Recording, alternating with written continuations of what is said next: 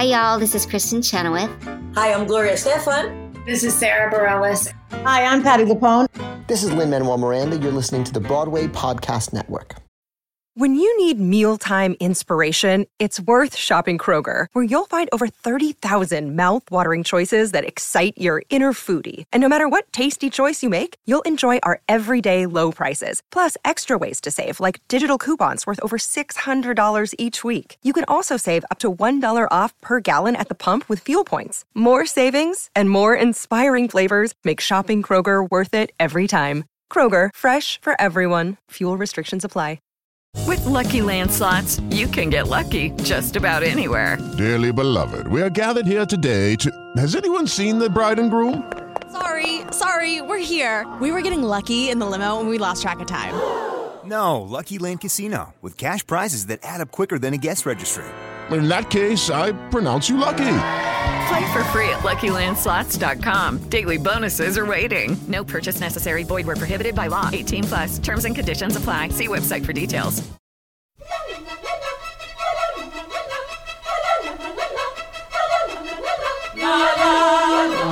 Welcome to another episode of Broadway Nation, the podcast that tells the remarkable story of how immigrants, Jews, queers, African Americans, and other outcasts invented the Broadway musical and how they changed America in the process.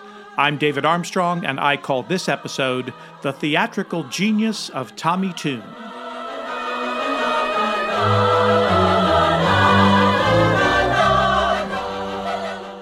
This episode is made possible in part by our Broadway Nation Backstage Pass Club producer level members, Stephen and Paula Reynolds. Thank you, Steve and Paula, for your generous support of the mission of this podcast. And I invite every listener of Broadway Nation to join our Backstage Pass Club, and I'll have more information later in this episode on exactly how you too can become a member. Today, my guest is Kevin Winkler, who is the author of a new book titled Everything is Choreography The Musical Theater of Tommy Tune. Kevin's much acclaimed and award winning first book was released in 2018 and was titled Big Deal Bob Fosse and Dance in the American Musical. And you may have seen Kevin as an on screen commentator in the acclaimed documentary Merely Marvelous The Dancing Genius of Gwen Verdon. I was fascinated to read Kevin's terrific new book, especially since I arrived in New York just as Tommy Tune's career as a choreographer and director was kicking off. And as a result, I had the tremendous privilege of seeing firsthand every one of the Broadway and off Broadway Tommy Tune productions that Kevin covers in the book. Unfortunately, there was some construction work going on in Kevin's building as we recorded this, so once in a while during the interview, you may hear some odd noises.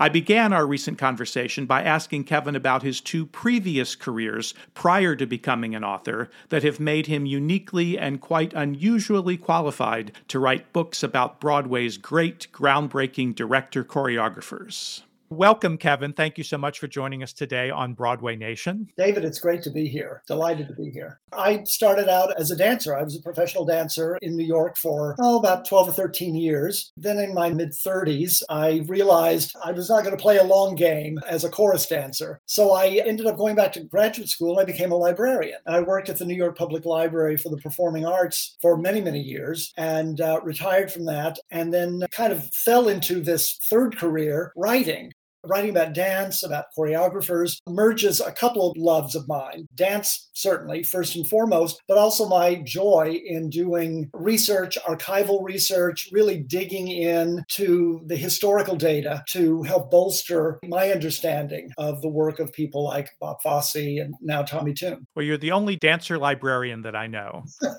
it's worked out very, very well in terms of this third career, as you say, in merging those two things together to write about these amazing artists artists. Thank you. The book about Fosse has been much acclaimed. What inspired you then to move from Fosse to Tommy Tune? Some of the most delightful moments I've experienced in the theater have been at shows that were either choreographed and or directed and or performed by Tommy Tune. And I had just come to think over the last, I don't know, X number of years that he had become somewhat undervalued as an artist and a creative force in the theater. And I know that sounds strange to say because he has had many, many theatrical successes. He's won a boatload of Tony Awards, received a Lifetime Achievement Tony Award, but people tend to have short memories, and he hasn't had a show on Broadway in a number of years. I think he had just become one of those people that was certainly not forgotten, but his achievements had been somewhat forgotten. I thought that a book that would do a deep dive into his artistic life would fill a void. I was also really kind of shocked in a way when I began doing research to find how little his career has been documented by historians and commentators about the American musical. He doesn't seem to loom very large, and I thought that was a real mistake because he's had so many great accomplishments in the theater. He's clearly one of the great director choreographers of all time, but I agree with you. He doesn't seem to have a profile. Certainly, young people today have very little knowledge of who he is or what he did. Do you think that's because the great shows that he did, his great successes, have mostly not lived on past those original productions? In a way, a lot of his shows have not been revived. Certainly not like Michael Bennett with Dreamgirls and A Chorus Line, or Fosse with Chicago and Pippin,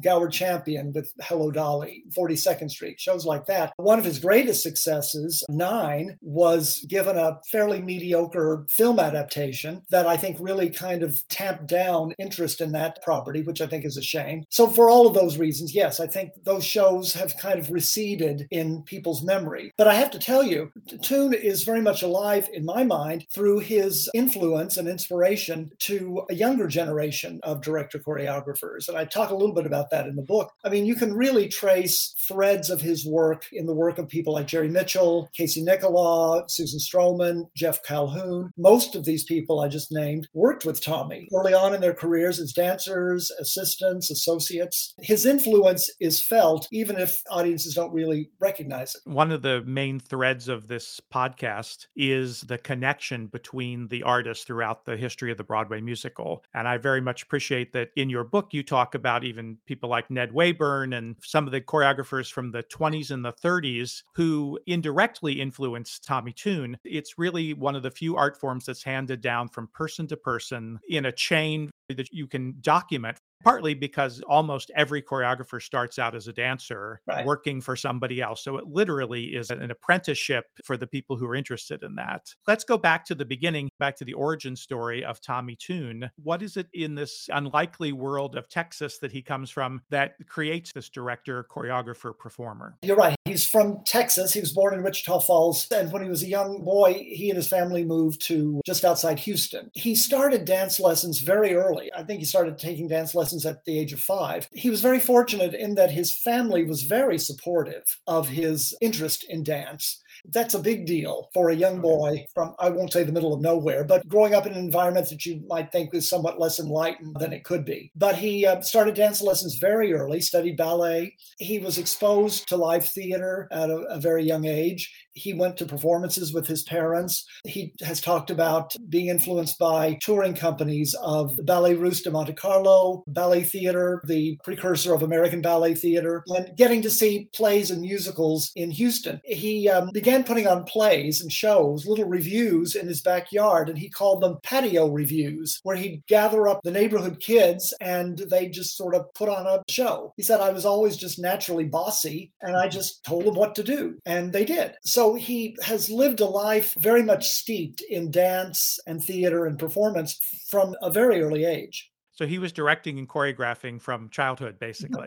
basically, yes. The future Tony winner was staging these revues on his patio in the backyard. Yes how does that lead to heading to New York to pursue this as a career? The other thing that I think is interesting about Tune is so many of the people who he followed behind, people like Michael Bennett, Bob Fosse, Gower Champion, Jerome Robbins, none of them went to college. Robbins took a few classes at NYU. Champion and Fosse graduated from high school. Michael Bennett dropped out of school when he was 16 to go on the road and dance. But Tune went to college as a theater major and then went to graduate school at the University of Houston, getting his master's in theater and directing. And so he was steeped in design and the mechanics of theater from an academic perspective.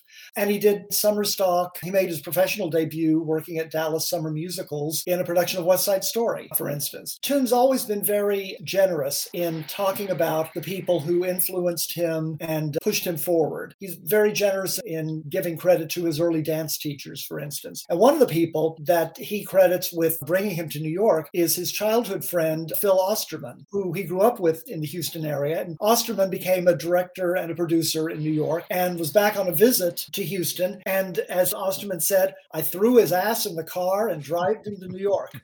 he was scared to death. And Osterman really pushed him to move to New York, told him what trade papers to get, how to look for the auditions, where to go. And uh, through that, Tune got his first job, his first day in New York, if you can believe that. It's all true, of course, but it's almost like a fairy tale. I'm sure when you're in the actual experience of it, he felt like a struggling artist like everybody else. But compared to many other stories, it seems like he just sort of immediately had success. It was a pretty easy entree. Right. Yeah.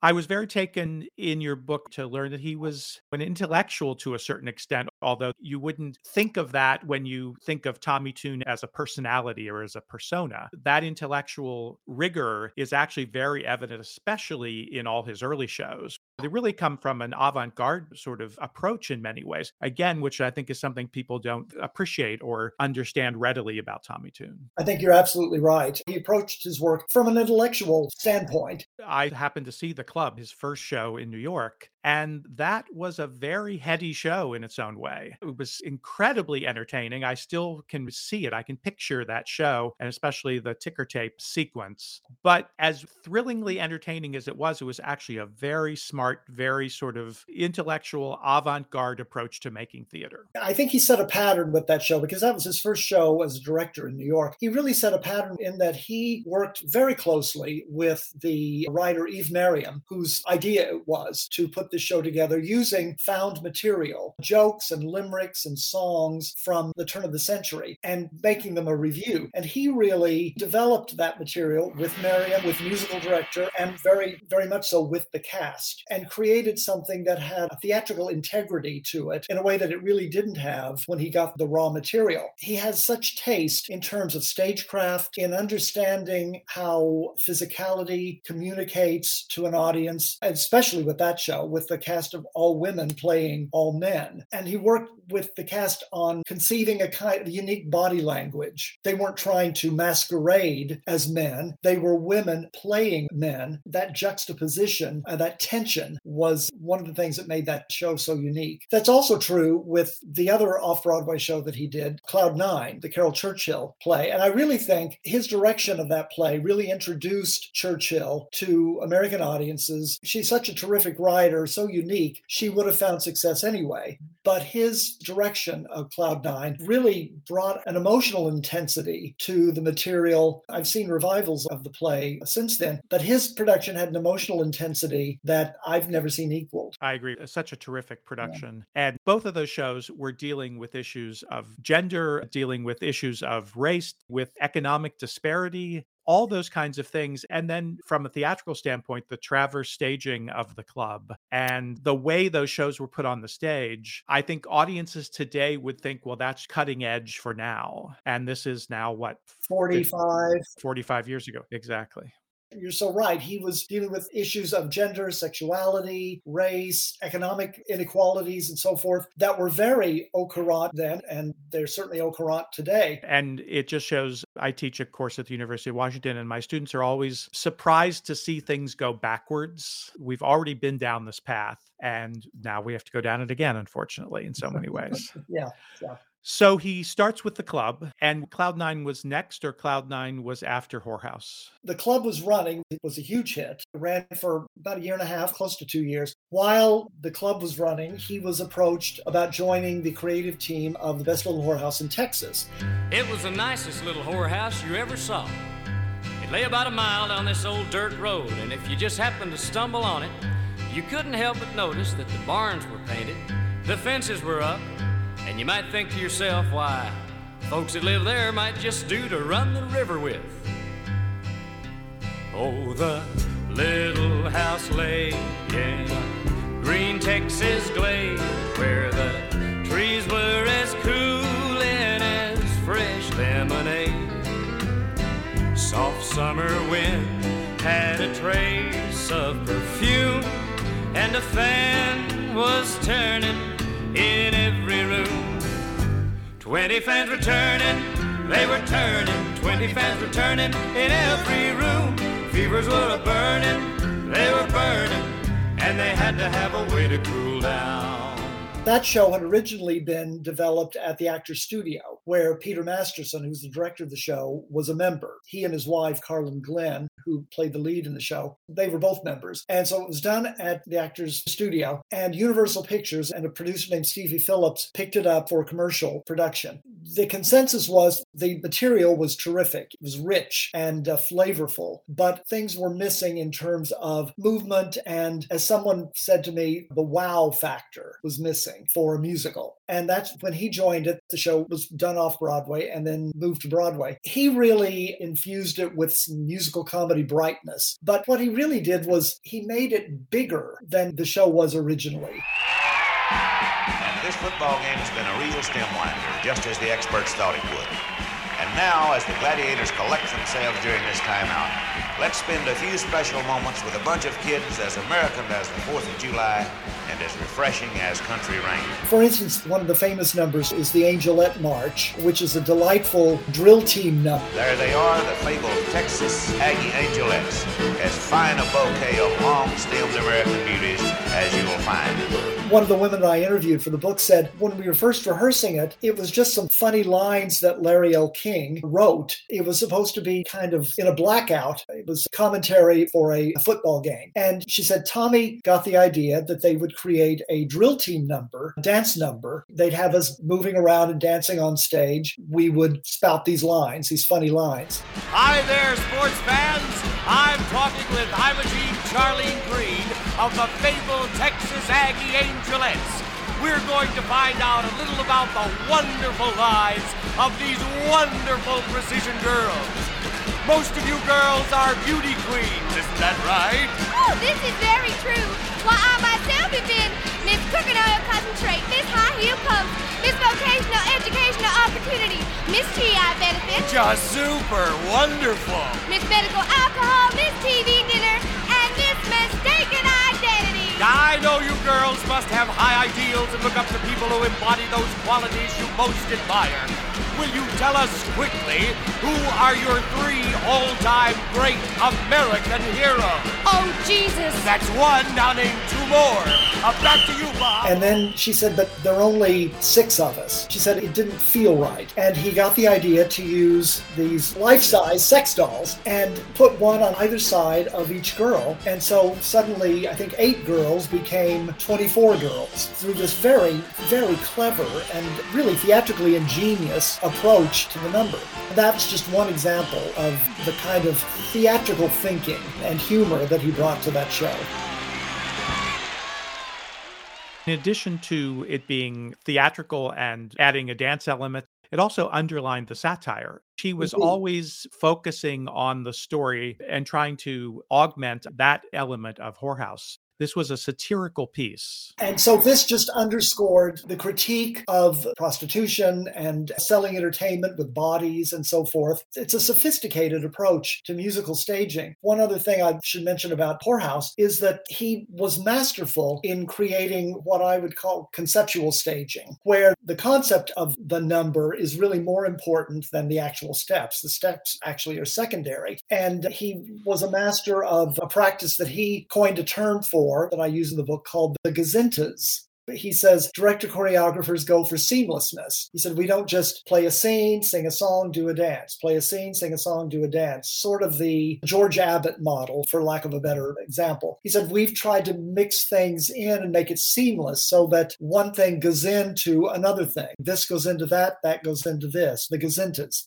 A perfect example of that in Whorehouse is the Aggie dance, where the football players, after the Angelette number, the winning team is seen in their locker room being congratulated and being told that they're going to be treated to a night at the Chicken Ranch Whorehouse because they won the game. We're gonna walk and stop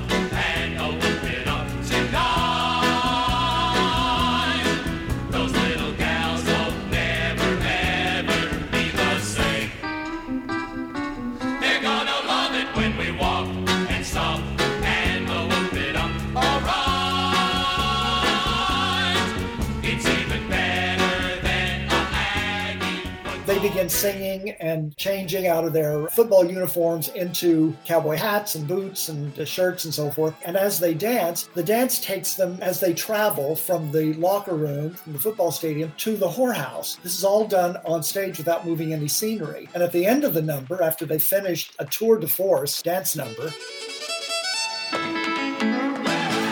they are there at the chicken ranch and the girls suddenly appear upstairs out of the sides and so forth. No scenery involved lighting changes and so forth. Everything was done with bodies with movement and with imagination. That's as pure an example of a gazinta as you can find. And really the hallmark of the great director choreographers of this era yeah almost all of them with a bare stage a spectacular bare stage all those shows of the 1970s most of tommy tune's shows are done in a way that we just don't see anymore. That's almost gone and forgotten. Yes, indeed. Sometimes I'll go to a musical today. I will mention no names. Um, and I think, where did all this scenery come from? People are jumping around and the scenery's flying in and out. And when I wrote the book on Fosse, I would argue to the death that he was the ultimate minimalist. But mm-hmm. having written this book about Tune, I think Tune's right up there yeah. with them. And I think the greatest of the director choreographers are right up there as minimalists because they have that in common. They would rather get their effects through the movement of human bodies than acres of scenery. You quote Tommy Tune a couple times in the book. One time you say that he saw all of his shows as ballets. Explain what he meant by that. I think it's tied into what we're just talking about, isn't it? Indeed, yes. The title for the book comes directly from Tune. Tune says that everything is choreography. Everything you do on stage is choreography. If you just walk across the stage, pick up a telephone, anything, all of that is choreography. He's been very influenced by ballet, by works by people like Anthony Tudor, to convey the essence of a scene, the essence of an exchange through movement alone. He said, if I can get the same effect with two or three gestures, why do I need a dozen gestures? Less is more. It brings a kind of clarity to the staging that audiences appreciate. I also remember you quoting him as talking about the mega musicals of the British invasion, and they were substituting scenery for choreography. And you know, he was not disparaging them. Actually, he says he loves Phantom of the Opera, but he said they'd get their choreographic effects from scenery. He called them scenic choreography. He said, I'd rather get the same effects with bodies. Exactly. One thing I wanted to go back to when you talk about the Aggie number that's also underlying the satire and the hypocrisy of the show because the beefcake aspect of that number, just like the Angelettes, is showing up the hypocrisy of closing down this whorehouse and yet using sex to sell everything else. Indeed. He said these football players make their living through their bodies just the way the women at the whorehouse do. There's an intellectual underpinning to what he was doing, certainly. And I think sometimes the show business of it and the fabulousness of it covered up the fact that this was happening, although I think subliminally those messages were coming through. I agree. I think subliminally that message is conveyed, but the show business of it, the theatricality of it looms very large over it. Yeah. Whorehouse, I think, is one of the shows that's very misremembered because of the movie not quite capturing yeah. what the original show was about. And again, it hasn't been revived. So most people have never seen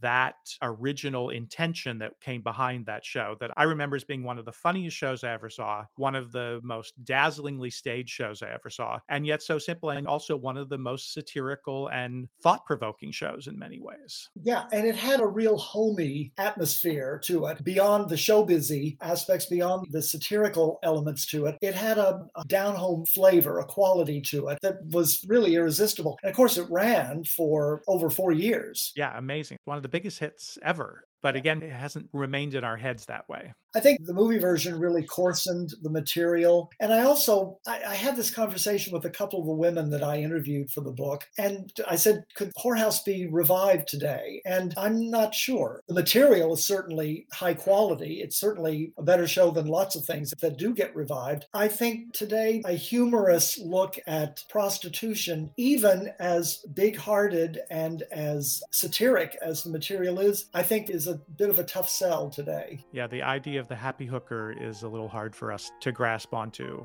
Even though those women are humanized and they are clearly not the villains in the piece.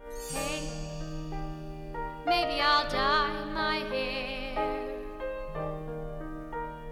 Maybe I'll move somewhere. Maybe I'll get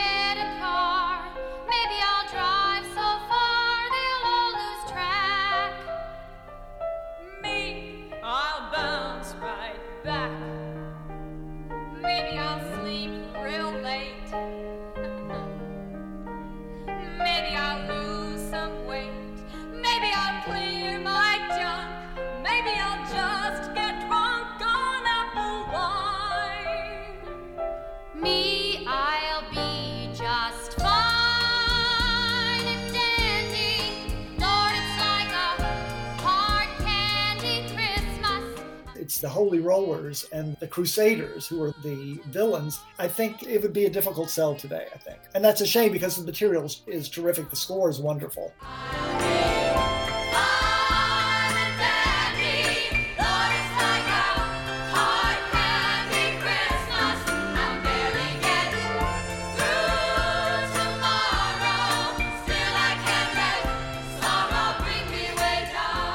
Don't go away. Broadway Nation will be back right after this short break with our discussion of A Day in Hollywood, A Night in the Ukraine, and Tommy Tune's incredible staging of the musical Nine.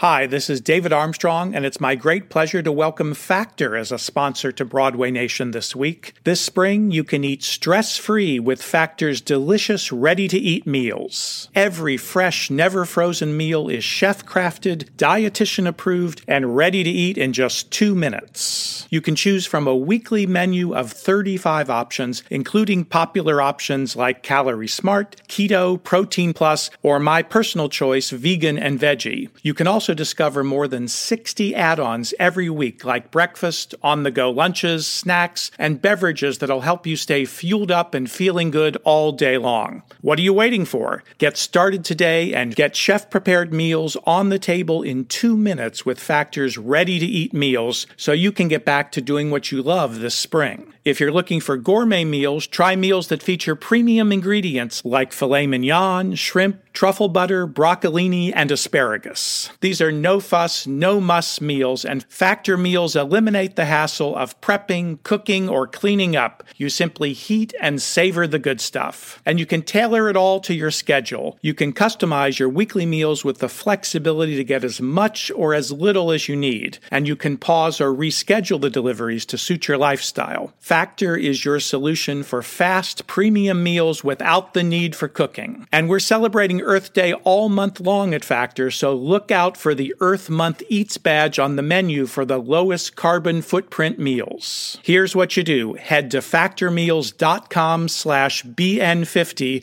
and use code BN50 to get 50% off your first box and 20% off your next box. That's code BN50 as in Broadway Nation, BN50 at factormeals.com slash BN50 to get 50% off your first box and 20% off your next box while your subscription is active. Do it now. Judy was boring. Hello. Then Judy discovered ChumbaCasino.com. It's my little escape. Now Judy's the life of the party. Oh, baby, Mama's bringing home the bacon. Whoa, take it easy, Judy. The Chumba life is for everybody. So go to ChumbaCasino.com and play over 100 casino style games. Join today and play for free for your chance to redeem some serious prizes. ChumbaCasino.com. No purchase necessary. Void where prohibited by law. 18 plus terms and conditions apply. See website for details.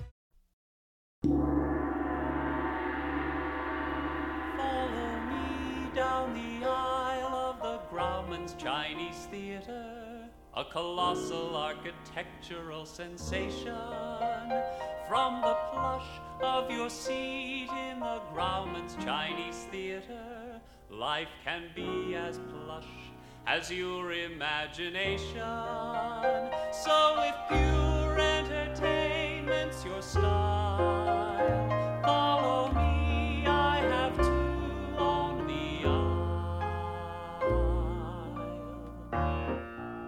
So this leads him into what eventually results in a day in Hollywood, a night in the Ukraine. But he sort of gets there through a weird path. It starts out to be a different show in a way, at least a lot of the concepts that end up in that show. Yeah, in the summer and fall of 1979, he choreographed a show called Double Feature that was directed by Mike Nichols. And that started a very productive working relationship and a friendship between Nichols and Tune. The show was about two couples, two married couples who cope with with issues in their marriage and their lives by imagining what iconic movie stars would do in their position.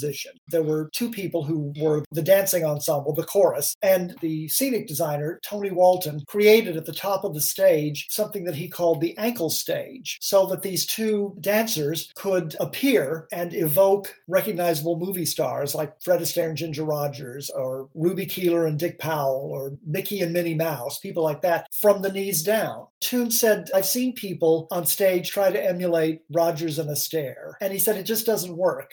But he said if you can give a flavor of what made them so special by showing them just from the knees down, that can work. And so they rigged up this space at the top of the stage with bars and rings so that the dancers could hold on to them. They had something called a spinner where they would lock into this round circular thing that would spin them around. So if they're dancing, instead of doing two or three pirouettes, they could do eight or nine or 10 pirouettes. They could literally dance off the floor. They could fly fly. So just a delicious concept all around. Well, anyway, that show didn't make it. It didn't go beyond that production at the Long Wharf. But near the end of its run, Tune was approached about directing a transfer of a British revue called A Day in Hollywood, A Night in Ukraine. This had been a show that was done in a French theater in London and then later transferred to the West End. The second act of it was kind of a burlesque of a Anton Chekhov one act as it might have been performed by the Marx Brothers. And then there was a curtain raiser, which was literally nothing more than people standing around a piano singing songs, sort of related to Hollywood. Tune, of course, his imagination bursting, really made this show, A Day in Hollywood, A Night in Ukraine, a kind of little jewel box of a show, a brilliant little jewel of a show. And he expanded the first act to be a revue about the movies as told by the ushers at Grauman's Chinese Theater.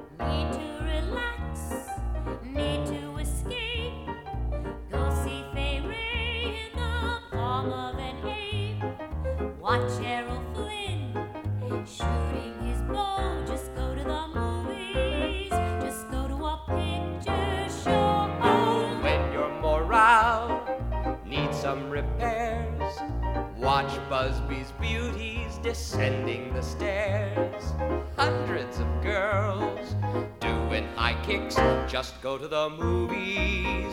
Just go to the flicks. And Tony Walton was back as the set designer. And of course, the ankle stage was the perfect vehicle to evoke dozens and dozens of famous movie stars, movie characters, again from the knees down. And Walton expanded the ankle stage. He put mirrors in it so it would reflect the the bottom of the stage, so you could see the like the footprints dancing on the footprints in Grauman's Chinese and so forth. So just an ingenious approach to the material. It was again such a terrific show, so thrillingly staged and performed. It's part of this thing that happens. Tune is right in the middle of this revival of the revue.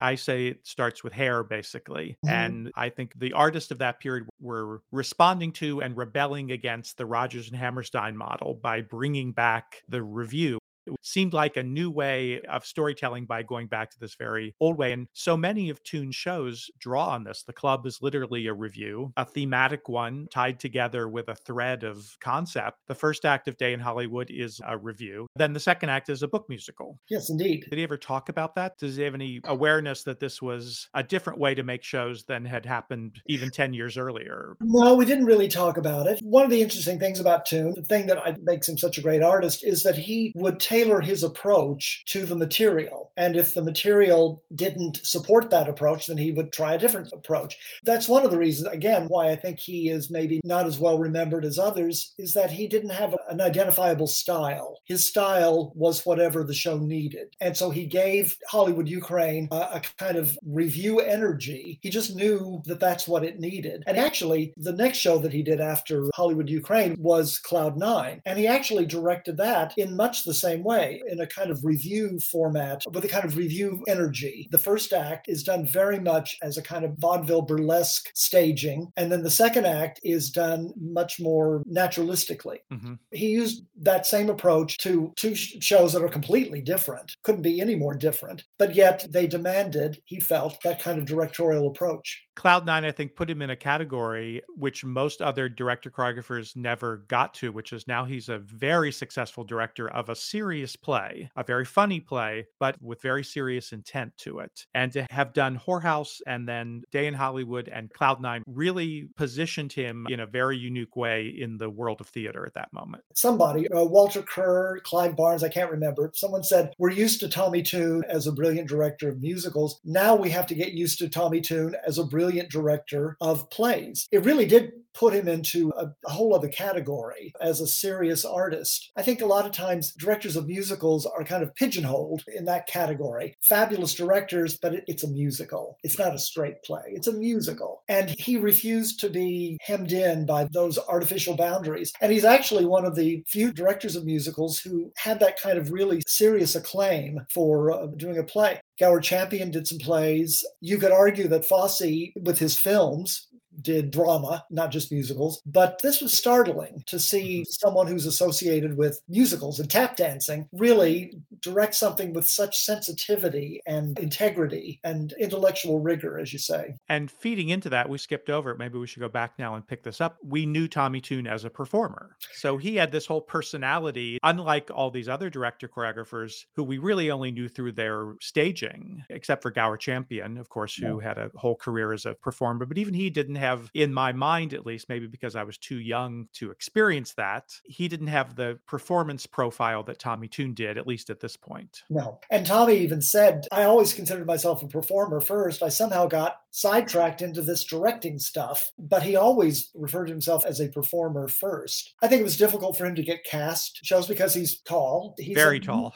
he's he has a, a, little joke that he's used over the years. He said, instead of saying that I'm six foot six inches tall, I say I'm five feet 18 inches tall. so that makes me feel a little shorter. I, I, it was difficult for him to get cast. He wasn't right for everything. That was one of the reasons that he kind of moved into directing. Another interesting thing about him, he said, because I had so much trouble getting cast, he said, I feel like anybody should be able to play anything. And in Cloud Nine, for instance, women play men, men play women, black people play white people. A doll plays Queen Victoria. He said anyone should be able to play anything the women play men in Cloud Nine. It just occurred to me that's a perfect segue into Tune's next show. Exactly. Take us there. So, Tune's neighbor was a writer named Mario Fratti, an Italian writer who was working on a new show with a young composer named Maury Yeston. And actually, Maury Yeston was hired to do incidental music for Cloud Nine oh, as wow. well. So, Tune knew him from that as well. And they'd also, we don't need to get into this, but Tune and Mike Nichols and Maury Yeston were also, for a hot minute, involved in a, a potential musicalization of La Cage aux Folles, which never happened. This is before the Jerry Herman. Before the Jerry Herman. It was a show called The Queen of Basin Street that ended up not happening. So Tune knew Yeston. Anyway, Mario Fratti gave Tune a cassette of the music from Nine. Clear the decks, be alert. We'll clear the decks, we'll be alert. Fix your tie, fix your skirt. We'll fix our tie and skirt. Be prepared to change a foreign coin. And Tune called Maury Yeston up and said, I'm really interested. I'd like to be involved in this project. We all know what to do. So they met at Maury Yeston's mother's apartment on Central Park South. Ein, zwei, drei, vier, fünf, sechs, sieben, acht, neun. The Germans at the spa. The Germans at the spa. They'll soon be arriving here to spend a lost weekend in Shangri-La. The Germans at the spa descend from German mounts. They come to take the waters with the daughters of Italian counts. How we love to have the Germans at the spa. Carefully avoiding any slight faux pas. For the Germans at the spa. For the Germans at the spa. For the Germans. Alles must be perfect. Maury Yeston told me, he said he pulled out a big piece of white drawing paper and he said, I keep hearing an orchestra. It's an orchestra surrounding Guido and Guido's conducting. He said, I just see it as an orchestra. Be sure there's lots of German music playing.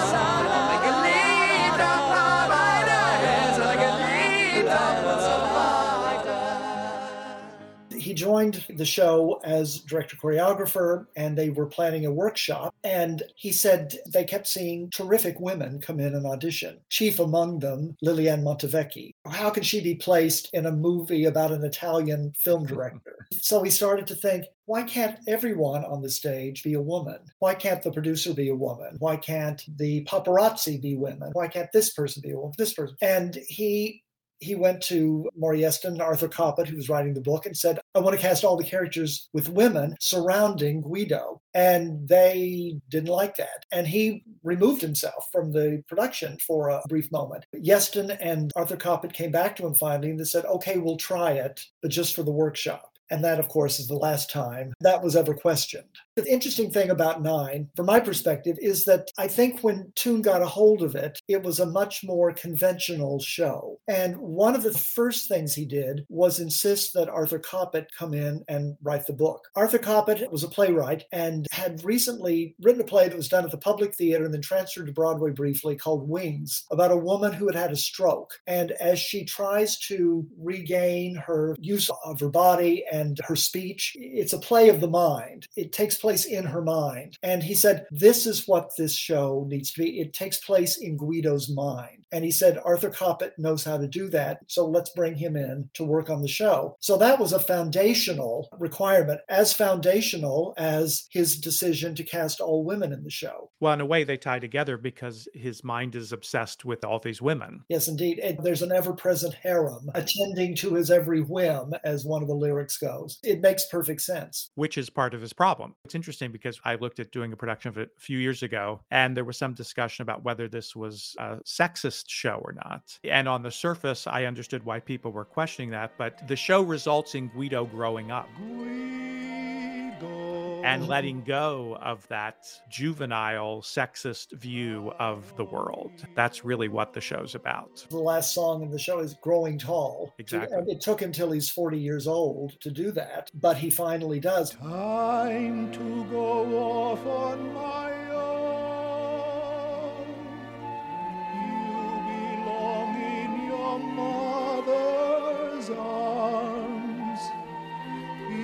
of us in our place will be fine.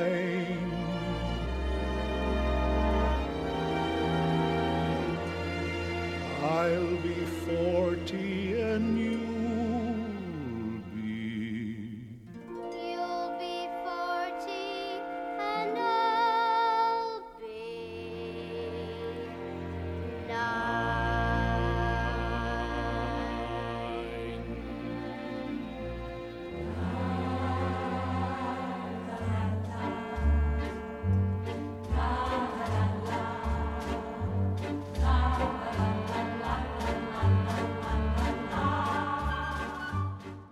the world that he created for himself is so heady and luxurious, surrounded by women, and he gives into that.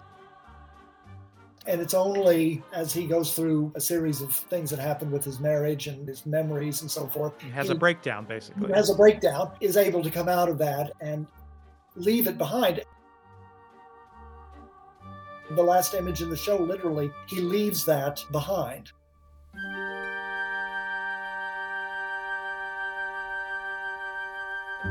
Again, a phenomenal production. Yeah. I'm assuming that to research the book, you went to see everything that's recorded at the library and you had access to other r- video recordings of these shows so you could refresh your memory. Yeah, well, for Nine, I have a good friend who was in the original cast of Nine. We'd all done a show together, and uh, she got a group of us tickets. I think we saw one of the first previews of Nine. And it was one of those shows that I, whenever friends were in town, I'd take them to see it. If my friend was on for another role, I'd go see it. So I had very vivid memories of that show. Uh, yes, I went to the Theater on Film and Tape archive at the New York Public Library to catch up on those videotapes of shows that I hadn't seen or to refresh my memory. There's a lot of stuff out there. I had a couple of people. Oh, I hear you're doing a, a book about Tommy Tune. Here's a videotape. Don't tell anyone, but here's a videotape of something. And they'd send me a scratchy tape of something. So there's stuff out there. But I also, as I said earlier, I love doing archival research. So for the nine chapter, I went down to NYU where Arthur Kopit's papers are and went through those. That's where I read early drafts of the script by Mario Fratti. I got fabulous, great stuff about casting notes and so forth. That's where I found out they auditioned Sonny Bono to replace Raul Julia in Nine.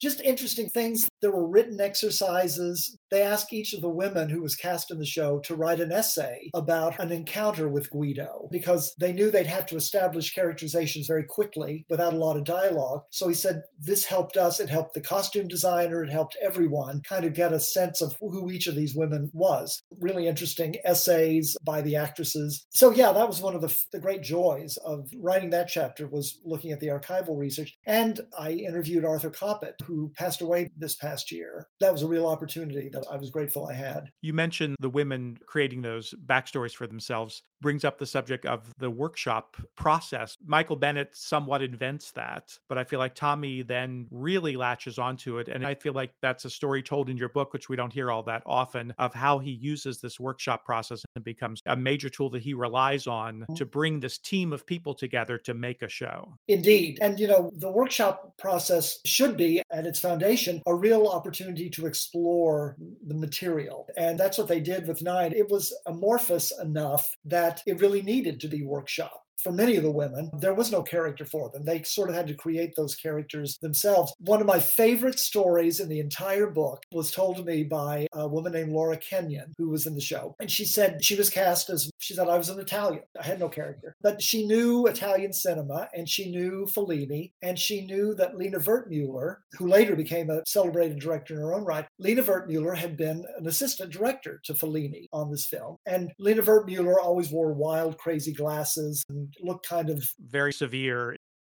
Yes, very severe, very sinister. And she said, I just started wearing glasses, and my son had a little toy knife. It was a comb that looked like a knife. And she said, I would just bring it and I'd just kind of walk around, and I was a presence. And she said, Liliane Montevecchi and I kind of connected over that. And she said, before I knew it, I had a role as this character who was sort of a bodyguard assistant to Liliane Montevecchi's character. She said at one point, Tommy loved that I did this. At one point, I'm just kind of wandering around, and one of the people on stage says, Wait a minute, what's Laura Kenyon doing back here? And from the audience, Tommy said, I don't know what Laura Kenyon's doing back there, and I hope I never find out. and she said, He just let me play. And that's how she came up with that character. I don't think that happens in that way much anymore. I think this whole workshop way of putting on a show has receded to be a memory at this point. Now it's much more structured. The clock is ticking, the money is ticking away. You know, this was 40 years ago. It seems a lifetime ago. I think it's a different environment today. So the next show, he doesn't use the workshop process, and maybe they should have. But this show was about him being a performer. And it started off with him as the star rather than as the creator of the show. It's one of the great sagas, I think, of the rocky road to Broadway. I love that you compare it to the movie of the bandwagon because the parallel is so direct. I never thought of that before, but just the way you describe the bandwagon Yeah. and then you say it's also what happened with my one and only. It was really amazing. The story of My One and Only is one of the great theatrical backstage stories of the end of the 20th century. I mean, it really was quite a saga. Unfortunately, you're going to have to wait for the next episode of Broadway Nation to hear the incredible story of all the backstage drama of My One and Only, as well as the making of Grand Hotel, the Will Rogers Follies, and more, as I continue my conversation with Kevin Winkler, author of the new book Everything is Choreography The Musical Theater of Tommy Tune. Broadway Nation is written and produced by me, David Armstrong. If you love this podcast and want to delve even deeper into the world of Broadway musicals, I invite you to become a member of the Broadway Nation Backstage Pass Club. For as little as $7 a month, members will receive exclusive access to never before heard, unedited versions of every season 2 interview and many from season 1 as well. I often record at least twice as much conversation as ends up in the public episodes, and this includes additional in depth conversations with my frequent co host, Albert Evans. You will also have the opportunity to ask us any questions about Broadway musicals that you would like to hear answered, and to propose topics and subject matter that you would like me to cover, all of which I will incorporate into a special series of Ask Me Anything About Broadway episodes. Last but certainly not least, you will receive special on air shout outs and acknowledgement of your vital support for this podcast. To join, just click the link included in the show notes for this episode on our website at www.broadway-nation.com. That's broadway-nation.com. Special thanks to Pals Mox for his help with editing this episode, to KVSH 101.9, the voice of beautiful Vashon Island, Washington, and to the entire team at the Broadway Podcast Network. La Isguido Contini! Reporters! Guido Contini is here at the spa!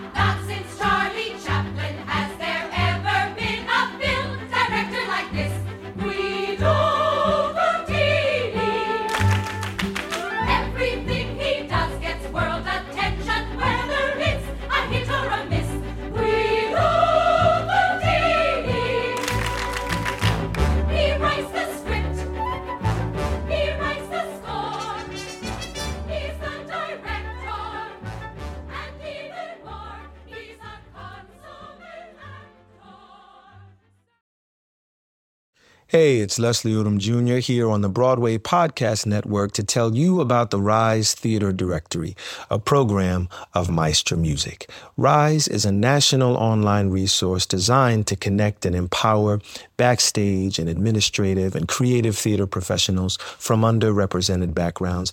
If you work or aspire to work in the theater community, this can help you find your next project. And if you hire theater professionals, search the Rise Theater Directory to find your next team. Create your profile now and get more information by visiting risetheatre.org. That's theater with an R E R I S E T H E A T R E dot org because only together we rise.